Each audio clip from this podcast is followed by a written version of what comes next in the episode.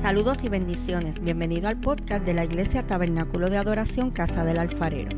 Soy la pastora Keili Otero y espero que puedas ser bendecido en este nuevo episodio con esta poderosa palabra de parte de Dios. Si es así, recuerda compartirla con un amigo. Dios te bendiga.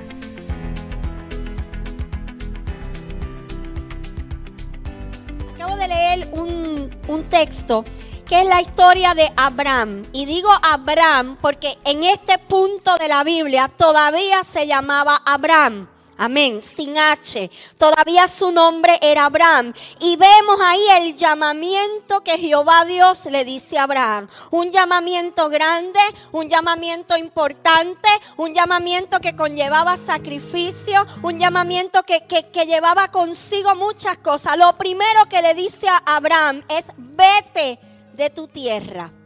Deja tu tierra, deja el lugar donde has nacido, deja el lugar donde has crecido, deja el lugar donde tienes tu casa y no solo deja tu tierra, le dice deja tu parentela, deja la familia, deja los vecinos, deja los amigos. Hay momentos en la vida que Dios nos pide, iglesia, y no nos podemos equivocar. Lo primero en nuestra vida es Dios. Y van a haber momentos donde Dios nos va a decir, deja, quiero que dejes eso, quiero que dejes aún la parentela, quiero que dejes aún la tierra, quiero que dejes aquello que te está ocupando tiempo porque quiero hacer algo especial contigo, porque los llamados de Dios conllevan sacrificio, porque los llamados de Dios conllevan entrega.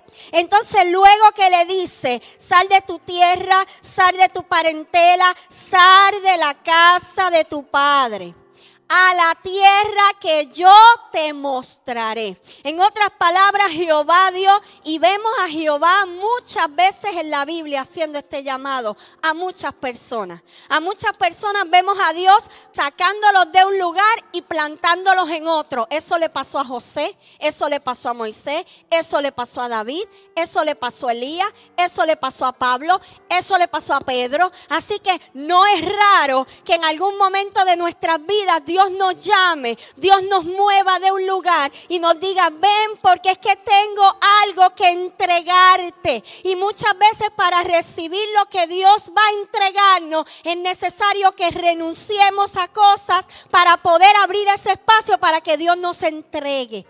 A veces tenemos las manos muy llenas, iglesia, y necesitamos soltar, necesitamos vaciar las manos para recibir lo nuevo que Dios nos va a dar. Gloria a Dios. Luego no solo le dice que deje todo esto y que deje la casa del Padre, le dice a la tierra que yo te mostraré.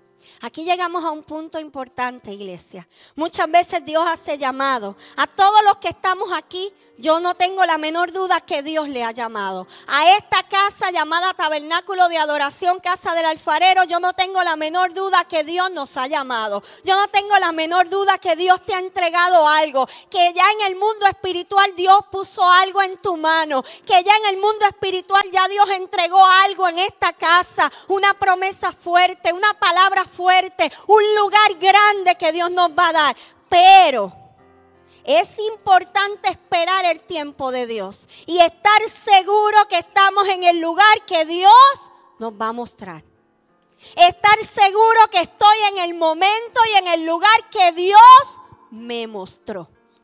No es por emociones, es estar segura que Dios me mostró.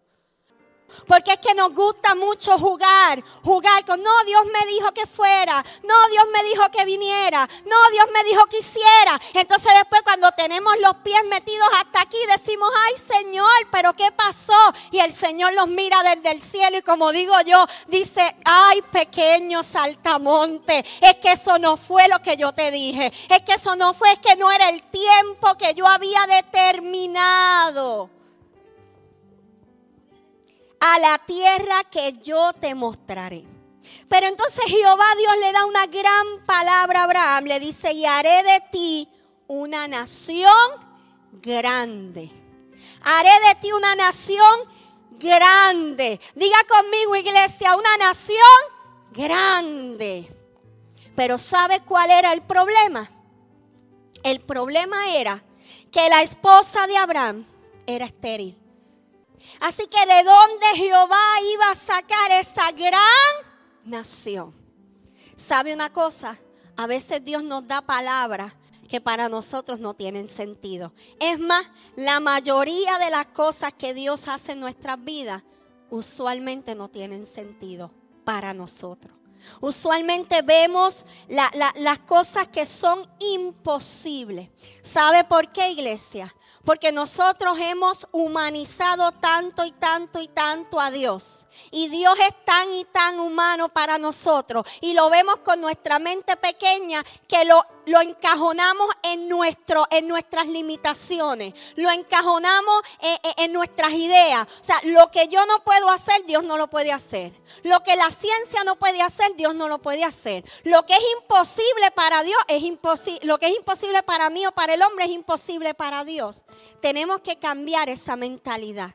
Tenemos que aprender a ver a Dios como lo que es. Un Dios supremo, un Dios soberano, un Dios que todo lo puede, un Dios que todo lo ve, un Dios que todo lo escudriña, un Dios que no tiene limitaciones, un Dios que cuando declara una palabra sobre tu vida, iglesia, la va a cumplir en el amén, en el sí, en el ahora y en el tiempo de Dios. Gloria a Dios que por más que nosotros nos esmeremos, dice la palabra, no podemos añadir ni un codo a nuestra estatura, no podemos hacer ni un cabello, ni siquiera un cabello blanco o negro podemos hacer, pero el Dios al cual le servimos todo lo puede hacer posible. Gloria a Dios. Entonces Jehová le dice, haré de ti una grande nación y te bendeciré y engrandeceré tu nombre y será bendición. Gloria a Dios. Pero es interesante que con un gran llamado que tuvo Abraham, de momento Abraham se vio en la situación de que había esterilidad. De que vuelve, vuelve el Señor y le habla a Abraham sobre hijo. Vuelve el Señor y habla a Abraham y esa palabra de nación. Entonces mire lo que ocurre, que en el proceso Sara quiso ayudar al Señor.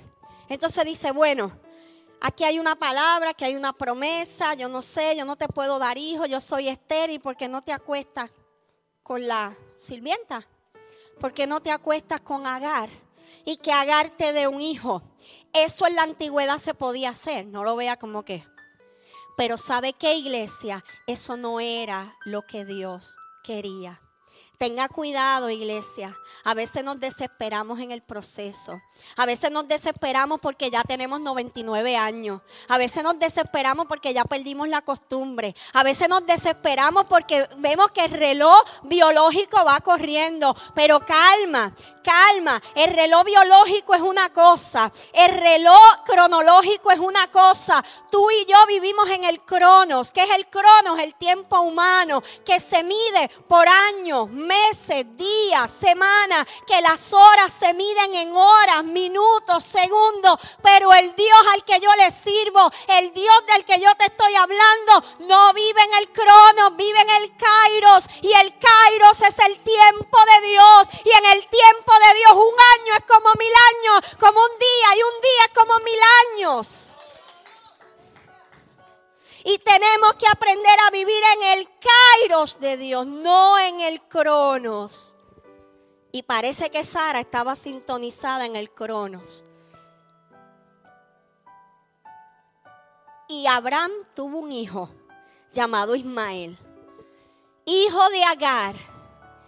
Y es triste porque el niño no tenía la culpa, pero ¿sabes qué iglesia? Ese no era el hijo de la promesa. Hay cosas que llegan a nuestra vida y son buenas. Y son de bendición.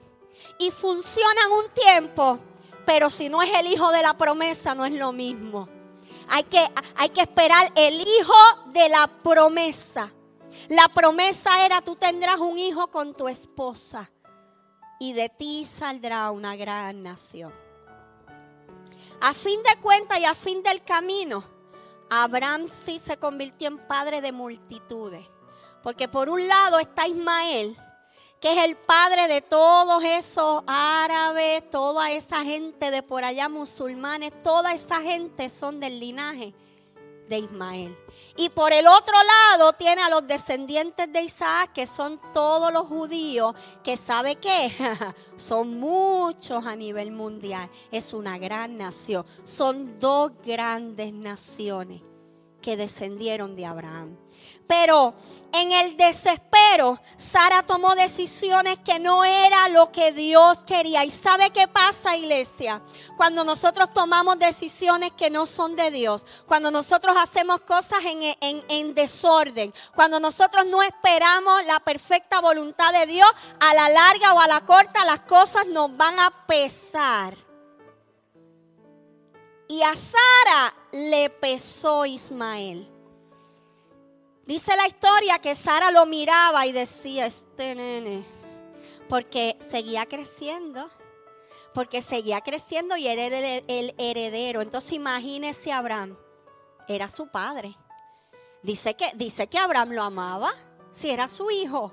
Y me imagino que jugaba con él. Y se lo llevaba al parque, vente papá, vamos, vamos a tirar la bolita y a darle con el bate. Y allá la doña Sara amarga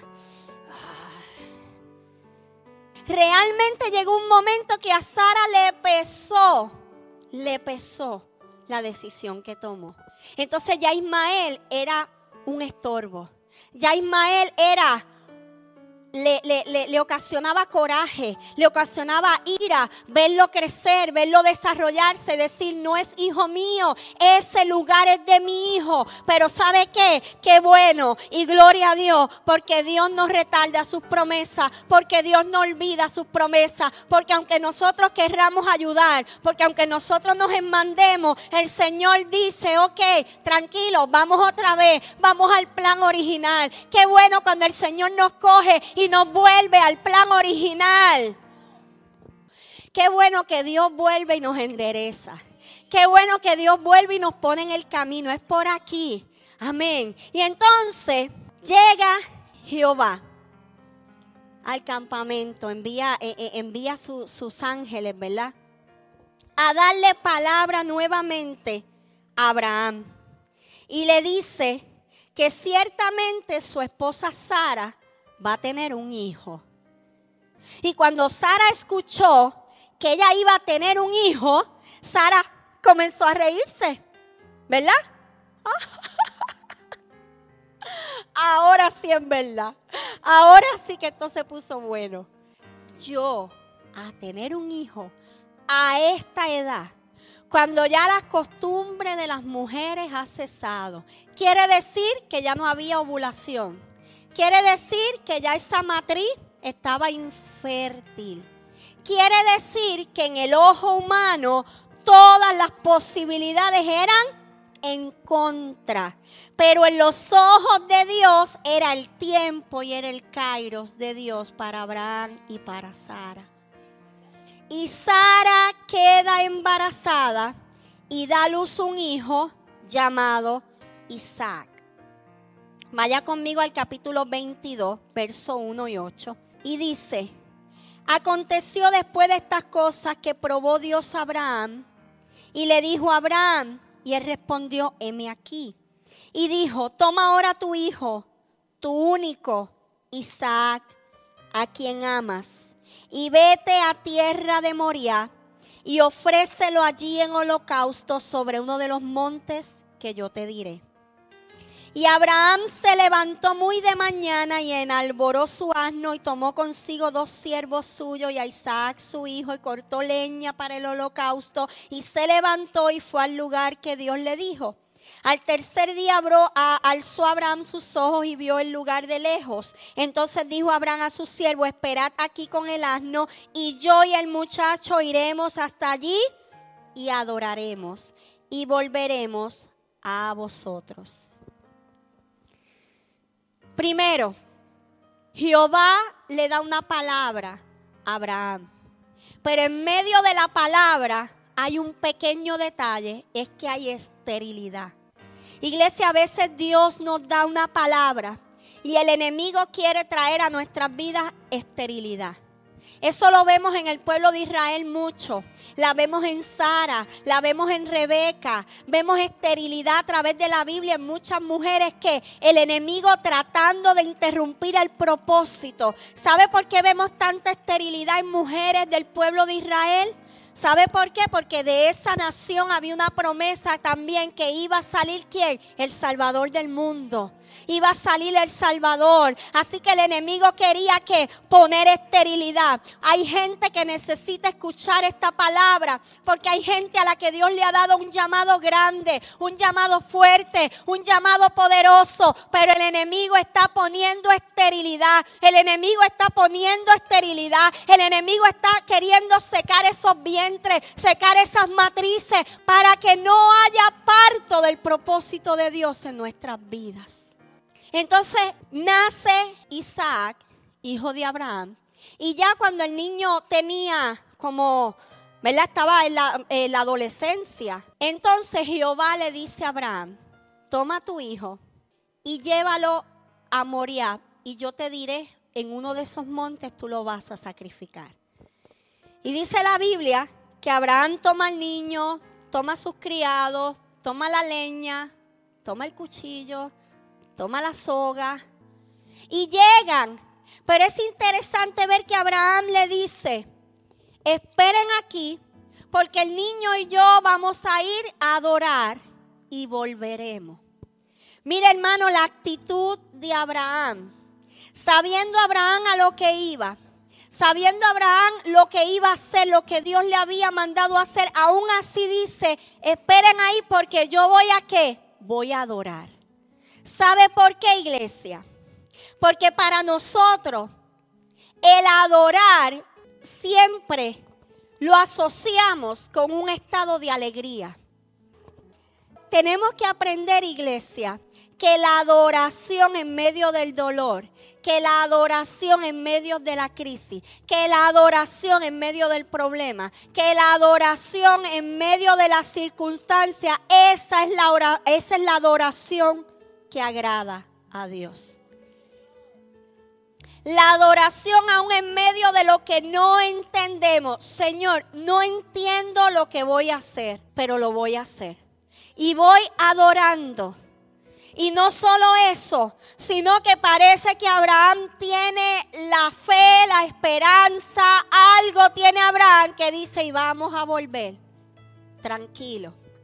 Cuando llegan allá, el muchacho dice, papá, yo veo la leña, yo veo la soga, yo veo el cuchillo, pero ¿dónde está el cordero? Faltaba un elemento importante del sacrificio, el cordero. Papá, falta el cordero para el holocausto. Falta el animal que va a ser degollado, papá. Y entonces Abraham le dice, no te preocupes, porque Jehová se proveerá de cordero. Iglesia, es importante ver cómo esto aplica a nuestras vidas en este momento, iglesia. Porque hoy Dios no nos va a pedir que vayamos al monte, Dios no nos va a pedir que busquemos un cordero, que llevemos el cuchillo, que derramemos la sangre. Y ese sacrificio Cristo lo hizo, no hay que hacerlo. Pero ciertamente Dios pide de nuestras vidas sacrificio. Dios pide de nuestras vidas entrega. Dios pide de nuestras vidas. Dios pide el primer lugar en nuestras vidas. Eso es lo que Dios nos pide. Dios nos pide entrega. Dios nos pide sacrificio, iglesia. Y muchas veces vamos a tener que ir al monte y sacrificar aquellas cosas que nos gustan, aquellas cosas que nos agradan, aquellas cosas que sabemos en nuestro interior, sabemos en nuestro interior que nos están limitando el propósito de Dios en nuestras vidas. Cosas que sabemos dentro de nosotros que a Dios no le agradan, pero están ahí. Y Dios te está diciendo, hace tiempo, entrégalo, entrégalo, tráelo al lugar del sacrificio. Tráelo al lugar del holocausto, tráelo al altar, tráelo a la intimidad, tráelo a la presencia y entrégalo allí. Y yo creo que este año, si nosotros queremos comenzar un año en victoria, yo no te puedo predicar un mensaje de, wow, chiji, chija, este va a ser el año, este va a ser el año poderoso, este va a ser el año donde nada se va a levantar, nada va a venir. Eh, hermano, yo no te puedo predicar eso. ¿Sabes por qué? Porque eso no es real. Eso no es real. A cada uno de ustedes Dios lo llamó con un propósito. Usted no está aquí por casualidad. Usted está en este lugar. Usted está en el camino de Dios porque algo, algo dentro de usted le, hace sentir y le hace saber que este es el lugar donde usted debe estar. Y cuando digo este lugar no me refiero necesariamente a esta casa. Me refiero al lugar donde Dios lo ha llamado. Me refiero a este tiempo, a esta hora. En la Biblia vemos muchos personajes, mucha gente que en medio de las crisis pudieron entender que era el tiempo de Dios. Nosotros vemos una Esther que fue una mujer que pasó muchas batallas emocionalmente, socialmente, culturalmente. Esther era una mujer menospreciada. Esther fue una mujer eh, lastimada. Esther fue una mujer con tanta, sin embargo, llega a ser escogida para ir frente al rey. Y Esther, sin tener ninguna posibilidad, se convierte nada más y nada menos que la reina. Y en un momento dado, Mardoqueo le dice a Esther, Esther, hay un complot contra los judíos, es necesario que tú vayas y hables con el rey. Y ella dice, pero ¿quién soy yo? O sea, yo no puedo hablar. Yo no tengo permiso para hablar con el rey. Si yo me presento delante del rey, el rey me puede matar. Y Esther entró Dice que entró, mire, temerosa, temblando, con la cabeza abajo. Y cuando aquella mujer caminó, pero primero dijo, ok, yo voy a ir, pero dile a todo el pueblo que ayunen conmigo y con mis doncellas tres días. En tres días yo me voy a presentar al rey. Porque Mardoqueo le dijo, bueno, Esther, yo creo que para esta hora Dios te ha puesto en la casa de rey. Yo creo que para esta hora Dios te ha preservado. Y hay gente que lleva años en el Evangelio. Hay gente que lleva años para aquí, para allá, dando tumbo. Y usted cree y usted dice, Dios mío, ¿qué pasa? Tal vez para esta hora Dios te estaba preparando. Tal vez es para este momento que Dios te estaba preparando. Y Estel dice, bueno, oren y ayunen conmigo. Entonces se va todo el pueblo en ayuno y cuando Estel entra con ese miedo y con esa cosa, ¿sabe lo que pasó? Que el rey se puso de pie y extendió su báculo. El palo que tenía en la mano el rey lo extendió. ¿Sabe qué quería decir eso? Eso significaba, Esther, te doy permiso para hablar. Esther, te doy permiso para actuar. Esther, te doy permiso para entrar. Y muchos de nosotros, cuando salgamos de estos 21 días de ayuno y oración, el rey se va a poner en pie y va a extender el báculo y te va a decir, te doy permiso para caminar. Te doy permiso para moverte. Te doy permiso para tomar decisiones. Te doy permiso para hablar. Pero esto es iglesia en intimidad. Esto es iglesia sacrificando nuestros Isaac. A veces no vemos el propósito de Dios cumplido. Hay cosas en nuestra vida que retrasan el propósito de Dios. Hay cosas que retrasan el propósito de Dios en nuestras vidas. Y muchas veces, iglesia, nosotros boicoteamos el propósito de Dios en nuestras vidas. Nosotros interrumpimos el propósito de Dios en nuestras vidas. Nosotros nos alejamos del propósito de Dios para nuestras vidas. Amén. Hay otra palabra grande que Dios habló al pueblo de Israel. Precisamente al pueblo de Israel. Si usted va conmigo al libro de Éxodo, el capítulo 6, el verso 6 y 8, dice, por tanto dirás a los hijos de Israel, yo soy Jehová. Y yo os sacaré de debajo de las tareas pesadas de Egipto y os libraré de su servidumbre y os redimiré con brazo extendido y con juicio grande. Y os tomaré por mi pueblo y seré vuestro Dios. Y vosotros sabréis que yo soy Jehová vuestro Dios que os saco de debajo de las tareas pesadas de Egipto. Y os meteré en la tierra por la cual alcé mi mano jurando que la daría a Abraham, a Isaac y a Jacob. Y yo os la daré por heredad. Yo Jehová que en el original dice yo soy.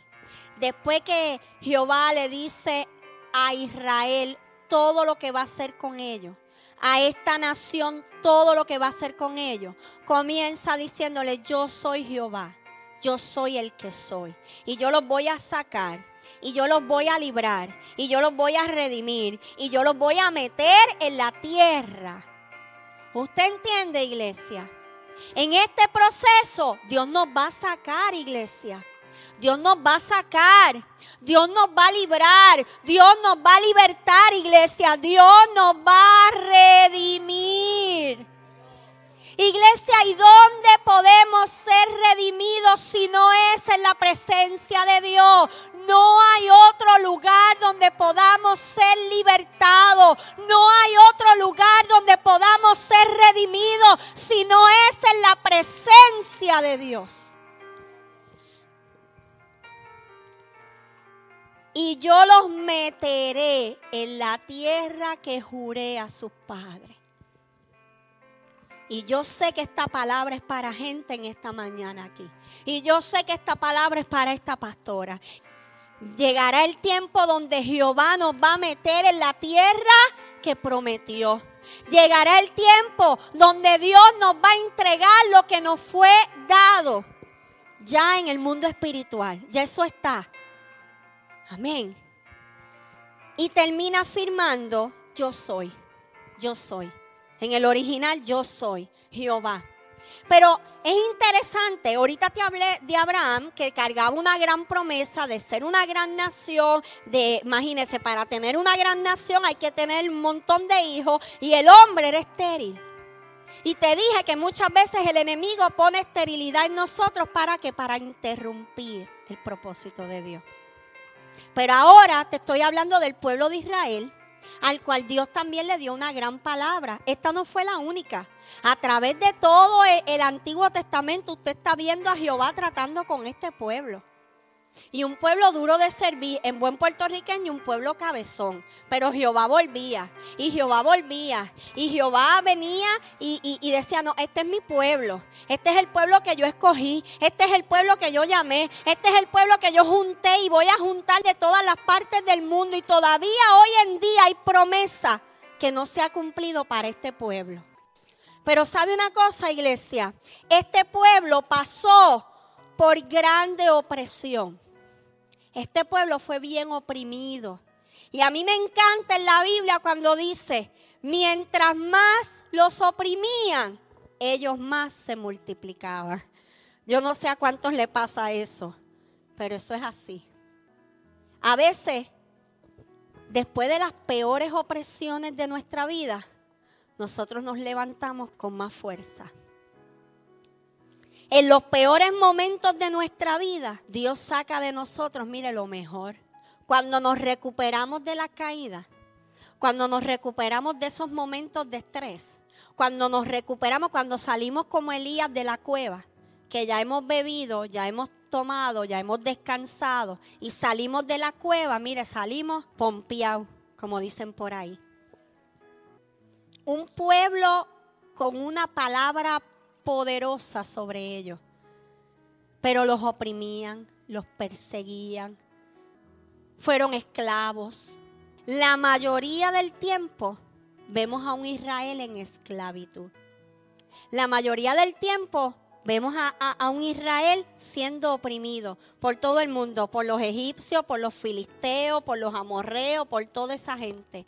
Sin embargo, seguía siendo el pueblo de Dios. Y a veces nosotros cuando pasamos opresión, cuando pasamos persecución, nos decimos, Señor, pero ¿qué pasa si tú hablaste, si tú dijiste? Bueno, parte, la opresión, la opresión no proviene de Dios. La opresión proviene del enemigo. Pero muchas veces Dios la permite para poder moldear nuestro carácter, para poder enseñarnos tantas cosas. Otra cosa es, iglesia, mire, olvídese de estar pensando que la opresión viene de su hermano. Olvídese de estar pensando que la opresión viene de aquel que me persigue, que... No, no, no, no. La opresión viene del enemigo. De aquel enemigo que escuchó el día que el Señor declaró esa palabra sobre ti, aquel escuchó. Y dijo así, pues ahora es, vamos a oprimir, vamos a traer infertilidad, vamos a traer opresión, vamos a traer persecución, vamos a levantar falso testimonio, vamos a dividir. ¿Sabe una cosa? El enemigo no viene a las iglesias a sumar, viene a arrestar, viene a dividir. El enemigo viene a las iglesias a dividir. El enemigo viene a traer murmuración, a traer envidia, a traer coraje, a traer enojo, a traer tristeza. Todas esas cosas que no provienen de Dios. Que a todos nos dan, sí que nos dan. Pero yo no vine en esta mañana a hablarte de opresión y de infertilidad para dejarte ir así triste. No, no, no. Yo he venido en esta mañana a decirte que mientras más el enemigo se levante en opresión, que mientras más el enemigo quiera poner infertilidad en tu vida, el Señor en esta mañana trae una palabra de esperanza que te dice que te levante, que tomes de una vez y por todas la decisión de caminar en el propósito de Dios y de hacer aquello para lo cual Dios te ha llamado. Que como te dije en una ocasión, no seremos no seremos totalmente felices hasta que cumplamos el propósito de Dios en nuestras vidas. Cuando el propósito de Dios en nuestras vidas está incompleto, nosotros lo sentimos, nos sentimos vacíos, nos sentimos que algo nos falta. Y a veces tratamos de llenar eso con otras cosas, pero no. Nuestro espíritu dice, no, es que esto no es porque esto no es a lo que Dios me llamó. Amén. En esta mañana, póngase de pie. Bendiciones. Si este episodio ha sido de bendición para ti, compártelo para que otros puedan ser edificados. Te invito a que nos busquen en Facebook como Tabernáculo de Adoración Casa del Alfarero y te suscribas a nuestros podcasts en las diferentes plataformas. Y así no te perderás ninguno de nuestros episodios. Dios te bendiga.